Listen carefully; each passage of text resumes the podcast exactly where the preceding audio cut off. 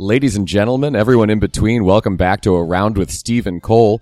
As always, I am T. Cole Newton. We're coming at you pre-recorded from my bar 12 Mile Limit here in the heart of Mid-City. As always, I'm joined by my co-host, Steve Yamana. Great to have all of y'all back. We've got another fantastic guest joining us, a uh, pillar in the bar community here in New Orleans. You probably know her. You probably love her. If you don't, you're clearly missing out. Uh, it's, uh, why don't you go ahead and introduce yourself, ma'am? Hi, I'm Abigail Deirdre Gullo, bartender at Compère Lapin. I never knew your middle name. Yeah. Deirdre's a lovely name. Thank you. Super Irish, right? Yeah, super Irish. Deirdre of the Sorrows, right? That's where. Yes, that's yeah, what I'm named after. Right on, right on.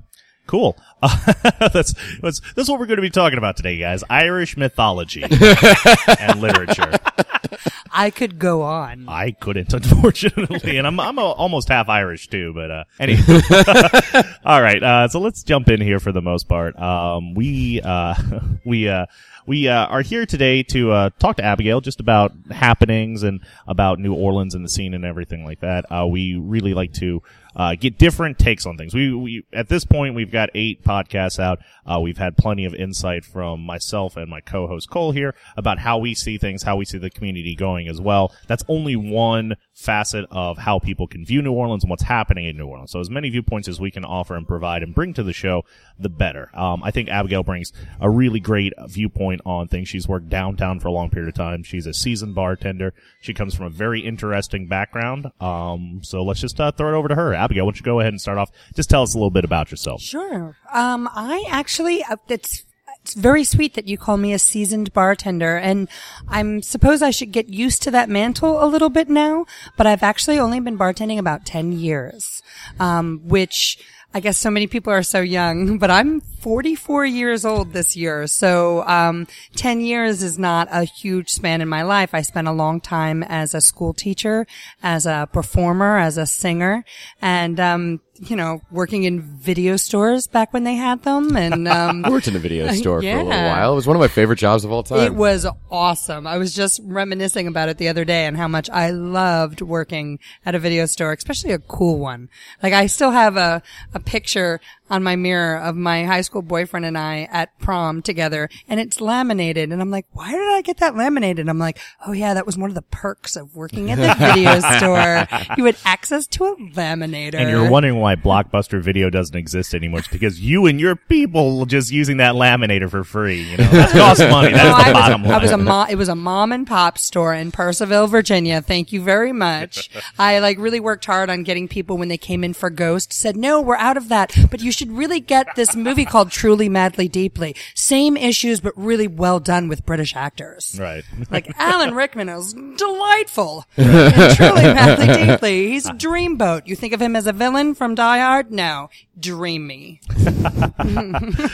Right on. So So, besides, so yeah, so I had this, I had this background and, uh, luckily I also happened to be living in New York City at the time of the great cocktail revolution in the turn of the 21st century. So I was lucky enough to sit, um, on the other side of the mahogany from, um, Dale DeGroff, from Audrey Saunders, from Julie Reiner, and learned from the best and Sasha Petraske, and really got to learn um, the art as it was developing. And I'm realizing now what how lucky I was to really experience that because I, I feel like there's so many people coming up now who are experiencing it secondhand or read it in a book or heard stories about it, but they never actually got to feel what it was like to, you know, taste your first ever, um, American trilogy to, to experience rye whiskey for the first time. Well, not here in New Orleans. Right. That was a terrible example. That's a really great point. Um, I definitely got into craft cocktail bartending probably um, in our time span. I've, I've only been doing craft cocktail bartending for five or six years. I've been bartending for about 15 years at this point, mostly, you know, corporate restaurants, clubs, local places here in New Orleans. Um, I, I'd agree with you on one point that it seems like the distance between some of these innovators and some of these, like, you know, uh, these professionals that we know who really sparked this second movement, third movement, whatever in cocktails, uh, the distance between people starting to bartend now and those people has increased, it seems. Like, Yes. uh, down here in New Orleans, we had the Museum of the American Cocktail that was at the Riverwalk Mall. Uh, that's now featured in the Southern Food and Beverage Museum in Oretha Castle Haley. Yes. But Chris McMillian and Laura McMillian at the time uh, they work to bring um, they guest speakers in every single month, and Absolutely. we were able to volunteer for that. We- So we got to get into free as long as we volunteered and helped batch drinks.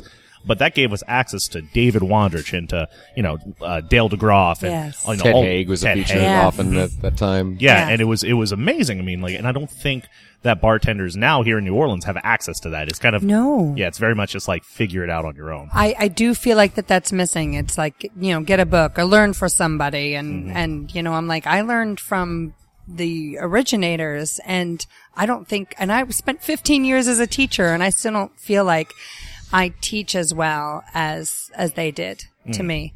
Um, because they just captured some sort of magic. And maybe it's also because it was still new and it was exciting and it was you were doing something that no one else was doing and you were a, a real pioneer Well, why don't you talk a little bit about how you wound up coming down to New Orleans? I know that you were hired specifically to run the bar program at SoBou. Is that accurate? well i'll tell you i was working at a bar in brooklyn called fort defiance uh, House of Pegu, if you're following the family tree. St. John Frizzell opened up a great little neighborhood bar, very much like yours, Cole, that had great food, great cocktails, and a great neighborhood environment. And uh, he went to Tulane and lived in New Orleans till 99. So he had this kind of New Orleans flavor. And he, I remember him watching me struggle as I was trying to advance in the industry. And he told me once, he's like, you should really think about moving to New Orleans because I think they will appreciate the type of hospitality that you give. Because while I was making the same drinks and, and, and, you know, coming up with great cocktails and working besides the greats, I was not advancing. And because at the time in New York, if you didn't have a mustache, if you didn't wear a vest, if you weren't 20 something years old and super nerdy about bitters and gin and stuff, it was very difficult to move ahead in the industry and, and get jobs. Um, or, and if you weren't, you know, I was also not young and beautiful. I was a 35 year old overweight woman. I was not what people were expecting. I actually, to get more attention in the industry, you know, despite the fact that I went to every USBG meeting and that I went to all these bars, it wasn't until I got this giant de lis tattoo on my arm after a visit from to Tales of the Cocktail that I suddenly within the New York industry started to be taken a little bit more seriously as a bartender. Isn't that funny? We have talked a lo- actually several times about how arm tattoos are sort of de rigueur to to get advancement in it this was, industry. I really, I really got it to hoping St. John would give me better shifts at Fort Defiance. and it worked, guys. It worked. You heard it from Abigail, guys. You want to get ahead into this industry, you go to your local tattoo shop and start uh, get get those That- sleeves going. That on. was like 10 years ago. That was how you get ahead like 10 years ago. Um, so I, and I had been coming down for Tales of the Cocktail thanks to a, a great friend of mine, Dave Catania, who gave me a shot in the industry as a broker as well. Um, and introduced me to a whole bunch of people. I met him through Linnell Smothers, another great founder in the industry as far as like the knowledge and the spirits and, and, you know, everything that you need to make cocktails. Um, I, uh, started coming down for Tales of the Cocktail. I actually was lucky enough to win a trip um, for the official cocktail. I, I uh, competed in the best margarita in 2010, and then I, the next year I, I got to go again with best um, uh, pina colada. And the the most fun part of that is my station was right next to Chris Hannah. And even though I sort of knew him, I didn't really know him, but I was super excited. And when the judges came to judge him, he was having problems with his blender and I jumped in. I'm like, use my blender. Here, Chris, go. And he was so gracious and so sweet. And I was just so honored and happy to like be able to support him making his drink. So you're basically saying you helped him win his James Beard Award. From, Basically, I'm saying yes. Never would've made it. never would have made it. Those were the James Beard judges, and they were waiting for him to blend that drink for him. That was the moment. Oh my god! I'll never forget the day he walked into my bar in Brooklyn, and I was so excited, so excited that he had come. I called St. John. I was like, "Chris Hannah's here! Chris Hannah's here!" Like Chris Hannah is definitely one of the reasons why I wanted to move to New Orleans. His vibe, his style, and his bar. I wanted that to be my local bar. I wanted to feel like fancy, but also comfortable. Like I wanted to feel um, that brand of hospitality. That's a really great point. Um, and I think um, I've, I believe I've mentioned you before on the show as well, Abigail. Uh, but something that you do really well, uh, that you bring, um, is your personality and your form of hospitality. Uh, the French 75 is a great bar. It's a beautiful bar. I don't know if they would be as successful as they are without the form of hospitality that Chris has ingrained in his entire staff. I mean, Yes. that is, that is the biggest advantage that he has. He's makes great drinks. Um, he is, his personality is fantastic, but it really is this sense and philosophy of hospitality. I think that especially that's not that jives well with the milieu of the French 75 bar because it is attached to and very much part of Arnaud's, which is one of those old school haute creole monster of a restaurants with you know probably eight dining rooms and several different bars and different faces, but there's a de- there's definitely an, an old school New Orleans service idiom that, that the sun never sets on a customer complaint or that um, that you, you the ladies and gentlemen serving ladies and gentlemen. These are both uh, Commander's Palace family idioms, and Yes. SoBou being a Commander's Palace restaurant. I know Abigail has been steeped in that as well, but I think by virtue of being attached to that um, to that the old school style haute creole restaurant, Chris's natural charm and desire to please really fits well with that uh, with that environment. I would go out on a limb as well to say though as well. Um, Hannah's Hannah has created something very special with the French 75. Um, I feel that Arnaud's itself not the most inviting space. I don't think there's something very intimidating about that space. I don't feel that's the same way with the French 75. I think the French 75 is a very comfortable space. If I walk in there with a t-shirt, I, you know, very much like welcomed. I feel good. I can drink what I want to drink. I could have smoked a cigar back when you could smoke cigars back there. But walking into uh, Arnaud's itself, if I walked in underdressed, I, I think I would immediately just be like, Ooh, I gotta go. Yeah, and the maitre d would probably just send you over to the French 75 bar.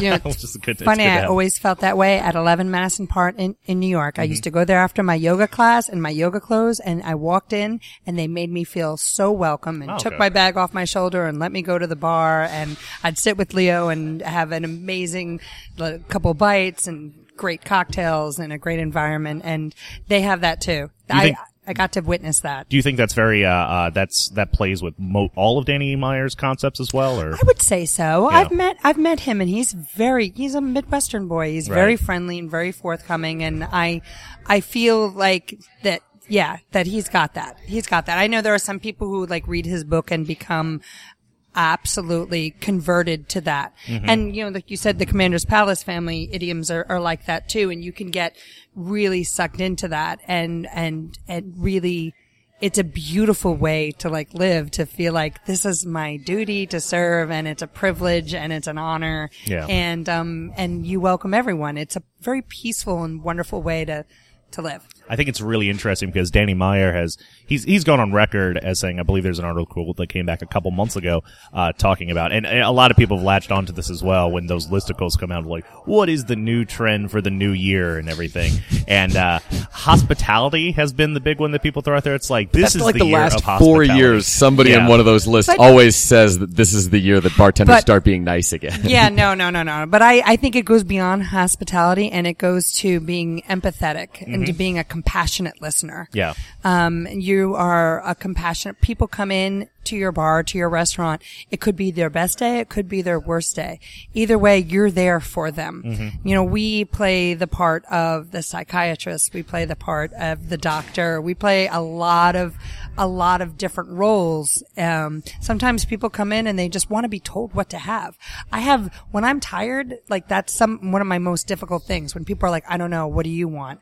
And I'm like, I want to yell at them and be like, no, I'm here to serve you. What do you want? But what they, what they, what they want in that moment is not to have to make a decision. Exactly. So- Exactly. And sometimes you have to really be an empathetic, really open listener to understand that and be like, you know what? Come to me. Yeah. I'm going to take care of you. Don't worry about it. I've always just taken a lot of humor in that for me personally. I think uh, Neil Neil had his thing when he came back to say it's like you know I don't. Neil went on record saying that he didn't he disagreed with that because he always thought that hospitality is a trend. I, I think he he was I'm sorry he was featured in some article I can't remember and somebody had brought it up. It's like you know what do you think about this new trend of hospitality? He's like well here in the South it's just. The the way you treat people. It's the you way know? you treat people. Well, that should be how we treat humans Right. and other humans. I mean, this should be like a global phenomenon. Right. It's And- just uh, every time I meet a new bartender coming up, it's like I love making drinks. I just hate dealing with customers. It's like, Like you should not, not, be last. a bartender. Yeah. I don't you should. You You, could not- be a mixologist. There are places. There, there's room for that in the industry for people who are spirits experts. You can be a distiller. You can be any number of people behind the scenes. Yes. You can develop recipes. And you can develop techniques. There's all. There's room for you in this world, but you should not be necessarily. I mean, you can also learn how to be nice to people, even if you aren't naturally. You can learn those skills. That is something you can develop. I, that's one of the things I actually disagree with Danny Meyer on. Is he looks for people who have sort of a natural, innate what he refers to as an HQ or hospitality quotient. He measures certain like uh emotional attributes. Uh, but he says that you can't teach that. And I really do things like you might not be able to teach somebody to be nice, but you can teach someone how to fake it. And honestly, in this business, it's Mm-hmm. Faking a business. it. Oh, Faking it is good enough. faking it is making it. It really is. I mean, I always uh, tell my my bartenders that the biggest thing they could do is when they come in is let it all go and smile. You, the, the smile can just relieve the worst situation. Get get release your face, let it go, smile, and. When you start faking it, you it just starts to come naturally, Right. and people think you're happy all the time. so That's uh, okay. I, I never got to see you on stage, Abigail. Uh, I get a very big, you know, sensation of like what you were as an actress, um, what you are as an actress, because it's something that's intrinsic with you. I mean, you, Kimberly Patton Bragg, some of these other bartenders who I've met who have an acting background and a stage background. Um, one thing that I've, I used to say, I don't, I don't think this anymore. I'm very happy here at 12 Mile and the last couple jobs I've been at that I don't Damn feel right like- you are. I don't think that um I have to play a character while I'm working, but for seven years while I was working at the Bubba Gump Shrimp Company, you know, the food quality not exactly like top of the notch. The Yeah. drink quality definitely not top of the notch. Um, there was a certain element of that was a restaurant, and a lot of these chain chain restaurants really depend on the servers being hospitable to the point of detracting from people's experience. So you are creating the experience so that they don't focus on the food. They don't focus on the drinks. Um, it's one of those things you like distract their kids long enough that like, you know, that they're very happy that like their kids are entertained for like an hour or so and they can just eat some food and put it inside their bodies.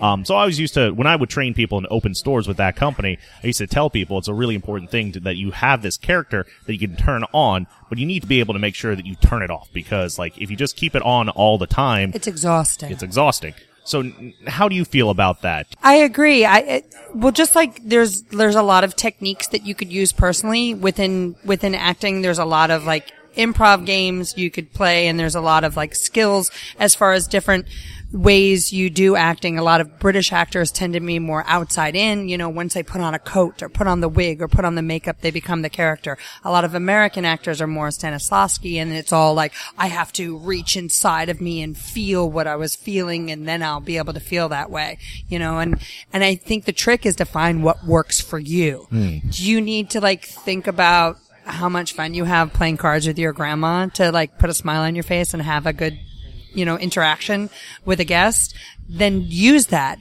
If you need to, like personally, I need to put my hair up and put that flower in my hair and feel comfortable in my dress and my apron. And then like I've put on the costume and now I could perform. It's very important that you figure out what works for you. It's kind of like when I was teaching also, there are seven different kinds of intelligence and people learn different ways. Sometimes they learn verbally. They learn to write it down. They need to do it, you know, physically. And I do that all the time with when I'm training. I'm like, what works for you? Find out what works for you and do it. Do you need me to make you flashcards? I'll make you flashcards. Do you need to just do it while I stand behind you and whisper in your ear? Then I'll do that. You know, I'll do whatever it takes to get you to, to learn. So the trick is just figuring out what works for you and then being able to communicate that to like, well, this is what I need to be able to do my job. Like I need to be able, I was, when I started, um, at Compère Lapin. Ricky Gomez started that program, amazing program, and he had this view of all the bartenders dressed a certain way, and Nina and Larry were on board with that too. And I started in a tie and in a shirt and in jeans, and I was like, I'm suffocating. Right, right. And I found a rabbit dress and I brought it to Nina and Larry and Ricky and I asked them, could I make this my uniform? I will feel so much more comfortable mm-hmm. if I could put this costume on and, and they were, they were very supportive and let me do it. And now that's kind of become my signature thing. I have like five different rabbit dresses and rabbit shirts and everyone compliments me on them. And I give out cards now like, Oh, you want to know where I got them? Here you go. Cause it's, it's become like part of my persona and it's, but it helps me do my job because it makes me comfortable in the character and the persona I put on when I'm doing my work. Right on. What is your experience with that, Cole? I think there's definitely a performative aspect of bartending and it helps like I, I find myself to be a person who can very much there's I have a lot of different sides to my personality. I have a very sort of pseudo serious intellectual upper crust could talk to bankers and senators and what have you without too much trouble. But I also, you know, I went to public schools. I've been around, I, my bar is very much in a neighborhood that's very mixed demographically, and I need to be able to talk to different kinds of people and to relate to them on their level. And I think one of the important things is to find the different things, to find the different aspects of your personality that you can bring out so you can modulate yourself to individual guests without being inauthentic. Because everyone has those different things inside of them. There are a lot of people who I, like listen to classical music at one point in their night and then listen to hardcore rap music later on that same night. You're not being untrue to who you are if you change the way you present yourself based on the guest experience. Absolutely. And, and especially, and I think this is even probably even truer for servers than it is for bartenders because people approach bars in a very different way than they approach tables. But they're, especially in a fine dining environment when you're a server, being able to identify which guests want that white glove experience, want you to do everything by the book and treat them exactly as your manual would suggest and being able to distinguish between those guests and the guests that want the opposite of that, that want you to just pull up a chair and sit down at the table with them and just shoot the shit, have a good old time, and you're just there to make sure they have fun, and everything goes here at this fun table over it, you know. And, but then the next table is like, no, very much by the book, you know, like here's your coffee, madame, you know.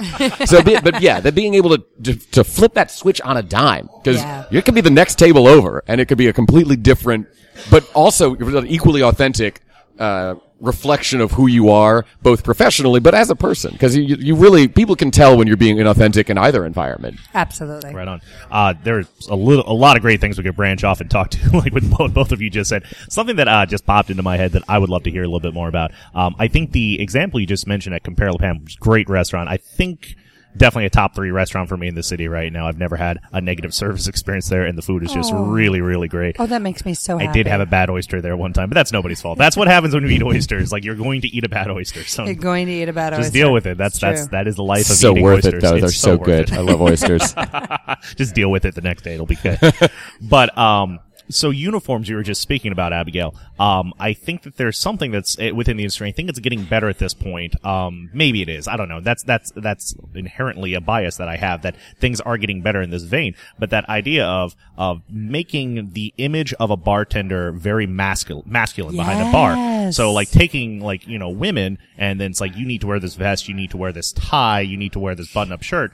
And it's kind of one of those things where it's just like, you know, how can I be comfortable? How can be I be as hospitable as I need to be when you're kind of forcing me to have this blank slate? Like I'm not allowed to be myself. I'm not allowed to like, you know, you know, inhibit my own like, you know, sex and gender and everything like that.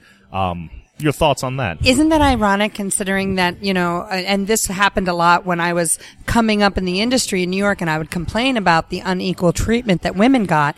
And I would get a lot of guys that'd be like, come on, the majority of bartenders are women and they use their tits to get tips. And I was like, what? And they're like, you know, all those other bartenders kind of talking about how, you know, bartenders in slutty outfits are the ones that really make all the money. And I was horrified that they thought that that was that that was the case. And then I thought well maybe that is the case. And then I had to like kind of deal with well where I where do I want to be in this industry and how do I want to represent myself as a woman? And um yeah the it, it it's it's like in every industry guys. Seriously. If if if if you're a woman, your place is in the kitchen, unless you're a fancy chef, in which case you are a man. You know, if you get to the height of any, you know, the the the scrum level of any industry is always run by women and immigrants and people of color. And as soon as you get to the upper echelons, it starts getting whiter and more male. And that's the case in every single industry in poli. That's the case. I don't, I can't think of, uh, can you think of a, is there still a community somewhere in the middle of the South Pacific that's run by women? That's a matriarchal society? I don't know. But for the most part, globally, this is the issue. And we make up more than half of the population of the planet. And it's about time that we're recognized that we're human too. Mm-hmm. I'm curious if you feel that because I would I wouldn't necessarily describe New Orleans as advanced in many metrics, but I'm curious if you feel and just looking at it, I know I cannot be objective. I you know my my identities are largely considered to be invisible by most people, and that male is sort of the default, and white is sort of the default, and cisgender and straight are the default. So it's, it's but there, they are positions that I have that I'm, so people don't see me as having a bias in those ways, but I do, you know, like mm-hmm. people who look like me don't see me as having a bias, but I, Yeah. I clearly do. Um, but from where I sit, it does feel like New Orleans is slightly more welcoming to female bartenders than other markets have been. We've got people like Lu Brow, who's been part of the Commanders family for a long time. Uh, Kimberly Patton Bragg, who has been an industry luminary in New Orleans for a long time. Ann Tuennerman, I think, has played a big influence there. And then there's younger people as well. Uh, Maggie Morgan and Katie Dubois.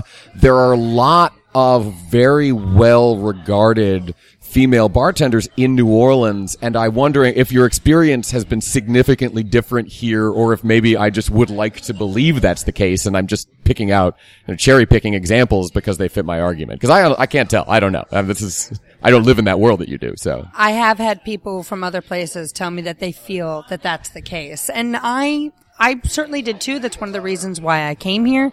Uh, someone told me to, to live in New York City, you have to be successful.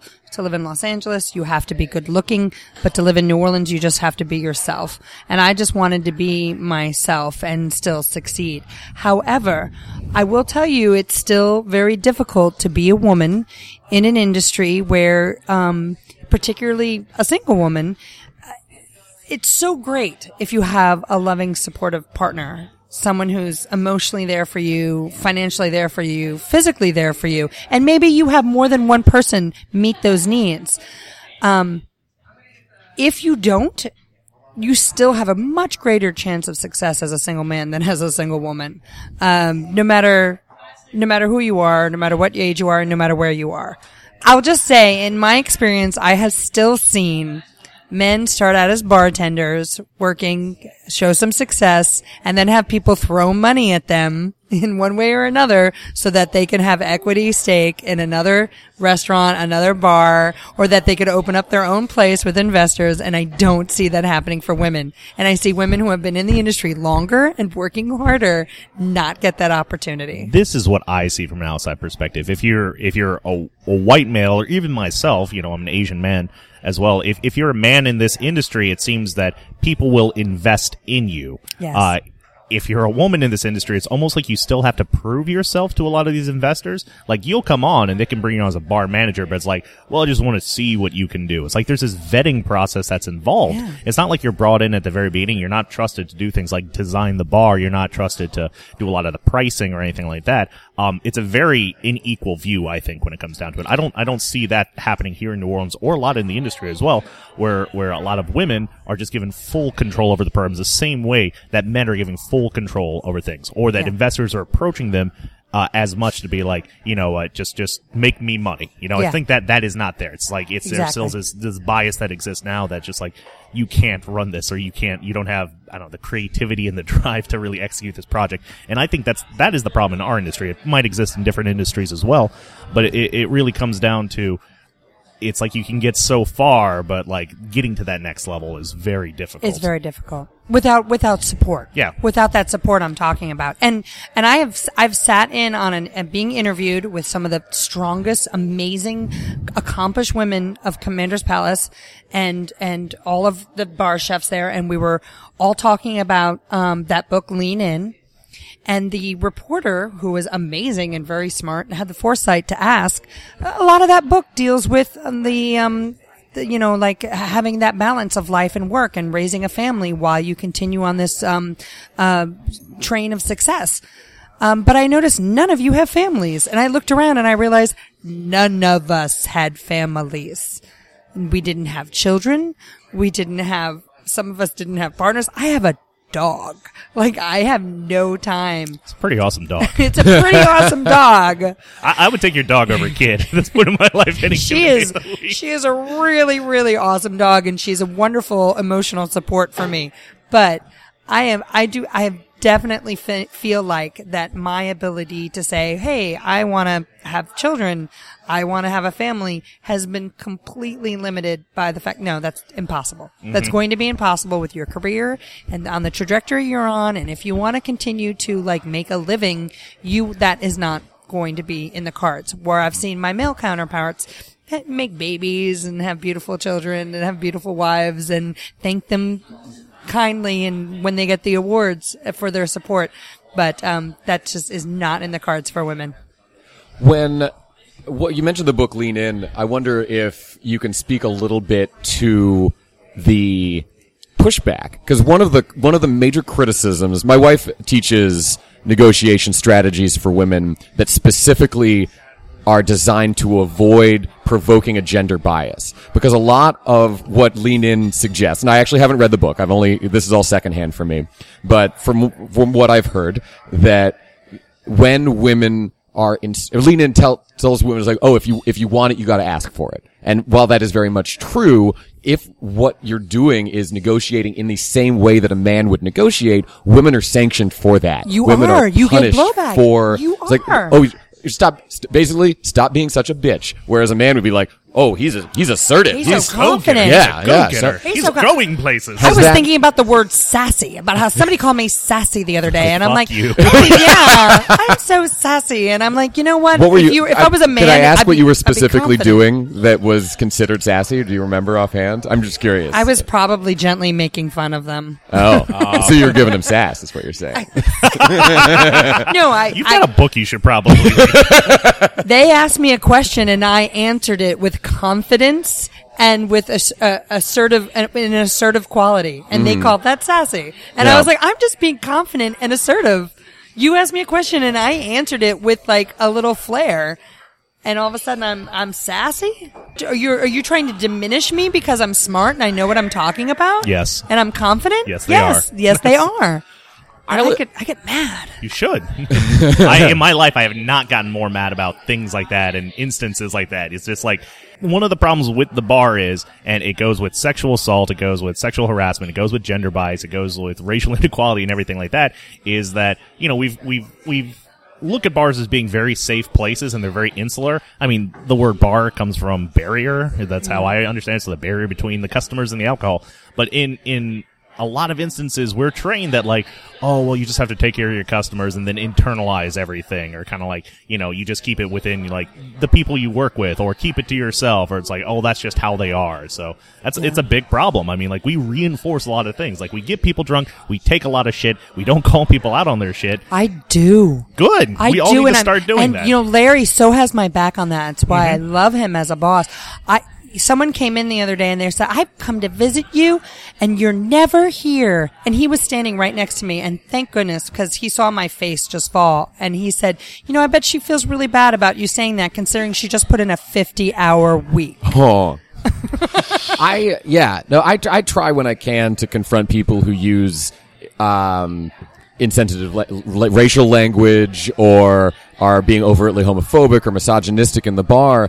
And there's a real instinct that we're all trained to have where we're very accommodating. Yes. and there's a lot of oh, there's a lot of shit you can take and there's a lot of behavior that you should just brush off. But when it comes to one of those things that's going to ruin the guest experience for the other guests in the bar confronting that one guest is the hospitable thing to do. Yes. That is what your job as a bartender should be is curating a safe a place where people feel safe and Yeah. people feel comfortable on the aggregate. So if you say if like if somebody's being misogynistic or racist or any of those is, is isms that are so you know that people call us snowflakes we're talking about Yeah. that we need to be able to confront those people because on the aggregate ruining that one person's day is making everyone else in your bar that their day that much better Absolutely. I tell people I'm not being politically correct. I'm just being correct. yeah Get on board. Right. I will admit to a certain amount of gender bias in hiring. I, uh, Steve's probably noticed he's one of only a couple of uh, men that we have on staff here at 12 Mile Limit. The uh, at least as bartenders, we do uh, both of our barbacks are, are male. Um, but I tend to, and this isn't a, a strong preference, but I tend to lean towards female bartenders, not just because I find them more attractive. Uh, Because but- they work twice as hard. they often, yeah, because a they have to work twice as hard to get half the recognition that men do, so they're programmed to to hustle. But more because of what we were talking about earlier, that you have to have that high hospitality quotient. You have to be empathetic. You have to have an extremely high level of emotional intelligence. And I find that on average, and again, this is this is sexist. I'll be f- the first to admit it. That on average, women are more emotionally intelligent. They're more perceptive, and they are better at those hospitality quotient metrics that, that Danny Meyer talks about. But men lack self awareness and they lack emotional intelligence Yes. on the aggregate. Again, and I'm being sexist and awful about this, but that's that's one of the reasons And that again, this is a sad part here. of sexism is that men are like that because they're told from an early age that boys don't cry and be a man and man up and all those other horrible things. You know, don't wear pink that we tell men on a regular basis. You know, when I, I all the time I have to deal with gender bias when people guys order a drink and I have to remind them that drinks do not have genders and then it's okay. Can I Drink get what that you in a like. less girly glass? This is Yeah. not French or Spanish. They do not Oh. have genders. gosh. Oh Lord. And I do and I try to do my part to just make them feel safer about it, that it's okay. do you think it's an appropriate? So I, I think the ver- a very common example besides the pink drinks, the glass, the shape of the glass. When somebody's like, uh, "Could you make that glass in a man glass for me?" Oh, that makes me so mad. Is it appropriate to rebuke a guest by saying something along the lines of, "What exactly is a man glass?" Like yeah, that's something that I might say, you know. I had but someone who said that about a Collins glass. I'm like, it's shaped like a penis. There's Maybe nothing. It's more so manly. But then again, if you gave them a coupe that's shaped like a boob, they would have said that was even more for. I do. I used to say that to them all the time. I'd be like, you know, a coupe is modeled after a boob, and if you have a problem holding it, I feel sorry for your wife. Yeah, I, I've got my own issues with coupes. I think I just spill things out of coupes if I have to hold a coupe too long. But so like, I- a lot of them they use that excuse a lot, Steve. Men, oh, you know, I, I would just spill it. I'm terrible. I'm I so really klutzy. Well, shaking hands. Martini glasses are poorly designed and Martini prone to glasses spilling. are Coupes, terribly. Coupes more less so because they taper and inward Nick and towards the Nora's even more. so. And Nick and Nora, named after the Thin Man movies. Come on, you got to be into those movies. Mm-hmm. Yeah, and that Nick that's Charles and is that was amazing. good. That was, those were fairly egalitarian. His wife was very much. I mean, not in the eyes of the world outside, but within the context of their the relationship. context of their relationship? they had a very equal partnership. That's what I was really drawn to. Uh, You know who was really sexist though? Is their dog Asta. He fooled around on the, the his wife dog. It was a disaster. no Ronnie Magic, am I right? he right? was no Ron. Ronnie would not have put up with Asta's shenanigans. That's Abigail's dog, for the record. For those who are confused about Ronnie Magic, that is not a celebrity dog yet. He's on Um, Instagram at Boudin Queen. A thousand new followers. We don't have a thousand listeners. That's not going to happen. Not but, yet. Um, that, not yet. With Abigail on our corner, who knows? but um, so to that point, though, uh, do you feel that there is a measure of being able to still be hospitable, but being able to, I don't know, like I, I don't think it's the role of a bo- of a modern bartender. Now we've gotten past this point where people think they need to be pedantic and they need to educate their guests. No. Uh, in that vein, like you know, if somebody does say something that might be considered casually racist or sexist, um, you know, is it still being? Is there still a matter of being able to be uh, hospitable and still kind of like call them out? I guess. Absolutely. I, I think, um, I think again, that comes down to reading the guest. You know, like I could diffuse a lot of situations with a funny voice or with a smile or telling a joke and, and, um, you know, but still push the boundary a little bit and still try to get that education in there. You know, I, I always get kind of rebuked for like, especially in this last year, talking about politics at the bar. And I'm like, this country was founded in taverns, man. Like that's how we, this is part of our discourse as a community. And we've gotten away from that, mm-hmm. which is like, you need to be able to still serve people, like people, respect people, even if you don't care for what they stand for. You, they're still human beings and they need to see that in you and you need to see that in them. And once we, we break that down and just have a drink together, sometimes that can make things much better. But there's a big difference, I think, between a political disagreement and bigotry. Like we can have a reasonable Oh, disagreement yeah. about economic policy, but if you're going to tell me, if you're going to start calling people faggot in my bar, I will just You get out. I will not, not. I won't say get out. I will not. Not at first. I will say very matter of factly, very coldly and professionally. I would appreciate it if you didn't use that kind of language in my bar. And depending on their reaction, if they say, I, "I'm sorry, I was just joshing around," I was like, I, I understand that. I would still appreciate it. And I, so, and they can stay. They can stay, if they are willing to not use that kind of language in the bar moving forward. I don't joke in those situations. Uh, I just, it's very matter of fact, very straightforward, not confrontational. No. And, and I, I'd say that I would appreciate it. Please, this is my bar. I, mean, we have the right to refuse service to anyone. I would prefer not to refuse service to you, but I will if you continue to use that kind of language in the bar. Yeah, I think it's a matter at this point too of just being able to like a seasoned bartender. We'll bring that back. Somebody needs to be able to like one of the great skills of a bartender is being able to see where things are going to go as well too. It's like you know if you set those boundaries in place right away, that just like hey guys, uh, this could turn into a heated political conversation. If you guys start insulting each other, if this becomes uncomfortable for my other guests, you are not supposed to be talking about this, or just being able to like cut conversations off before they develop into something you know terrible. I guess. Yes, of course, of course. You, that's another one of the roles as bartender, sometimes as referee. Yeah. cool. Uh, well, um, let's uh, let's start getting around to wrapping this up a little bit. I mean, that was a really great conversation. Time flies here on around with Stephen Cole.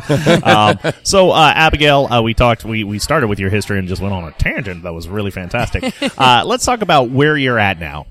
Um, I, you know, did my my time in the quarter and learned so much and really appreciated the the history I got working for the Commander's Palace family, and I wanted to see what life was like on the other side of Canal. So, um, when uh, Chef Nina Compton and her husband Larry Miller opened up Compère Lapin in the old 77 Hotel, newly renovated um, property on Tchoupitoulas, I was ju- I jumped at it, and a lot of it had to do with Ricky too, because no matter how much you you think you know or how comfortable you feel I always feel like there's room to learn more. And I wanted to learn from Ricky. Ricky had this amazing, he's from here and he, um, but he had this amazing experience with Diageo and he worked in Portland and he is that kind of classic, super handsome, looks great in a tie and a vest kind of bartender. Super handsome, you say. Although, although you, he we used to have call him really, Pretty Ricky when we, Yeah, we worked I at mean- Commander's Palace. Used He- fair enough. He's still called Pretty Ricky. We for had a reason. drink. People still order the Pretty Ricky at, uh, at Compère Lapin.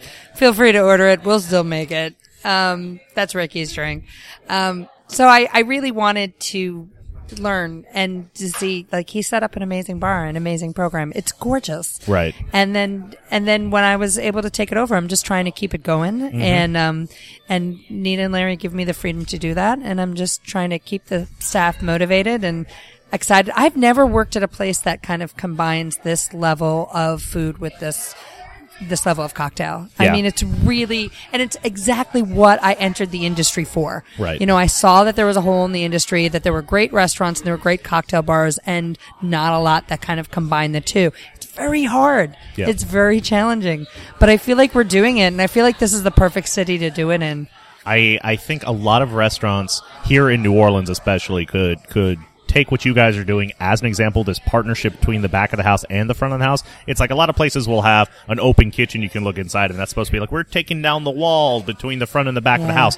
But there's a mentality. there, There's this amount of respect and there's amount of of comfort that has to be had that has to be had there in order to make that a thing. I think that you're a great portion of that as well too because you are so inviting and that is something you instill in your staff members as well too um, good friend jonathan shaku was on this radio station as well i think he learned a great deal being able to work with you at Compère Lapin um, really just you know being in a system that was a little more stable and a little more people forward as well too Yeah. um, i don't think he had that opportunity at some of the other restaurants that he was working at while in his time here in new orleans I miss him so much. Just today, I almost like broke down in tears because I miss him. yeah well if you want to say hi so to him say hi to to hide him now. He's one of our one of our faithful Oh, listeners. So. No, Jay Jacques, miss you so much. He'll be getting his uh, Underberg truck in the mail shortly. His his drink, he still lives on. Uh, his travel papers is on the menu, and it's one of our biggest selling cocktails. It's super fun and delicious, and um, everything that he is. I, I was I got to admit I was a little surprised because you were running the program at SoBou when you left to go work not running a program. You were at a position you were you had uh, a status in the industry where you could have easily found like if you were looking to move up, you could have easily found a position higher up with it, with, an, with another company, or you could have moved laterally and run a bar program somewhere else. But that you left a pl- place where you had authority and autonomy to go work under someone else again, I found a little surprising at the time until I went and had dinner at Compère Lapin. I was like, oh, yeah, this place, this is a place you want to get your foot in the door. and now that you have that, that there, I think it, it, I, I think it was a brave choice that you did. And you. I, I respect that. And I think it's, pr- it's, the proof is in the pudding, I suppose. I So, really. I respect and love my kitchen, and I, I, my love affair with this industry started with a literal love affair with somebody in a kitchen. So, um, since then, nothing. But you know, I learned my lesson. I still love love the food, and I love I love the experience. You know, we're nourishing people. Um, their their bodies, but I want to nourish their souls as well, and that's what I feel like my part is. Because it's not like you said, not just making drinks. You are there for your personality. You're there to to be an empathetic listener. You're there to make people's day better and to make their experience better. And I love that I get to um, make them such amazing food. Right on. So, uh, Abigail, once again, thank you so much for joining us here on Around with Stephen Cole. We always like to live, uh, leave it off here with uh, parting shots. Um, why don't you go ahead and give some parting shots? Let's uh, frame this a little bit out. Um, the future of New Orleans. I think that there are some people who are standing back and they're waiting to see what happened in our industry right now. There's so many restaurants that are open. Uh, we're starting to see some restaurants close. Rents are going up. Education someplace. That's something I'd really love to talk about in future episodes as well, too. The Yeah. aspect of being able to start a family and stay in New Orleans is a question that we all have. Um, what do you see as being, you know, the future of New Orleans and how you hope to, in your way, help shape and mold that? I I feel like like as always we're we're we're innovators and we're we bring the passion. We bring the love. We bring the heart. And we also I I hope we continue this love life work balance um, that made this such an attractive move for me you know to have to have a life um, this is such a culturally rich city. I love the people here. I love spending time with them, and I love spending time with them in uniform and out, and and finding that balance and finding like this rewarding work life with a rewarding um, life life is something I think is possible here. I think it's one of the last places in the world that it may be possible. Um, I don't want to keep running and trying to find that. I want to make that happen here. And I think that just needs some more awareness from the people that are here that, that we have to really not only devote our heart, our souls, but our pocketbooks and we have to devote education and we have to devote, um, our time to really, really supporting each other in, in this life work balance. Right on. Cole, what you got? I think people talk a lot about the future of New Orleans and they think about things that are new and people talk to me about 12 mile limit and I say, oh, it's been here six, six and a half years. And they're like, oh, that's a really long time. And I say, no, it's not. not. by the standards of the city. Our, the oldest bar here is almost 200 years old now. The city itself is 300 years old. I want nothing more than for the present of I, I, I, I it's difficult to, for me to articulate, but my number one metric for success, whenever anyone asks how the bar's doing, I say, well, it's still there. And it sounds pessimistic, but what I really mean is that my, literally, my number one metric for success for, for this place is its continued existence. I don't want it to change identities every five years. I want this to be a place that, I want this to be uh, one of the oldest bars in New Orleans eventually. Uh, not because I want all the other bars that came before us to close, uh, but I want to I want to be here in 150 years, and I think that's what we need to be thinking about: is that the future The, the future starts today. The future of New Orleans are bars that are open now and restaurants that are open now, continuing to exist, continuing to evolve, continuing to serve their communities and be something important to people. And I think that is, that's what I want for this city is to see the institutions that we have. I don't think any, I don't see any reason why Compère Lapin couldn't be there in 50 or 100 years and roughly be doing not the exact same menu, but to be serving people with the same dedication to quality. Hmm. And I think that's what I see the future of New Orleans is building those institutions to last. Right. Instead of cashing in real quick for Yeah. like, yeah.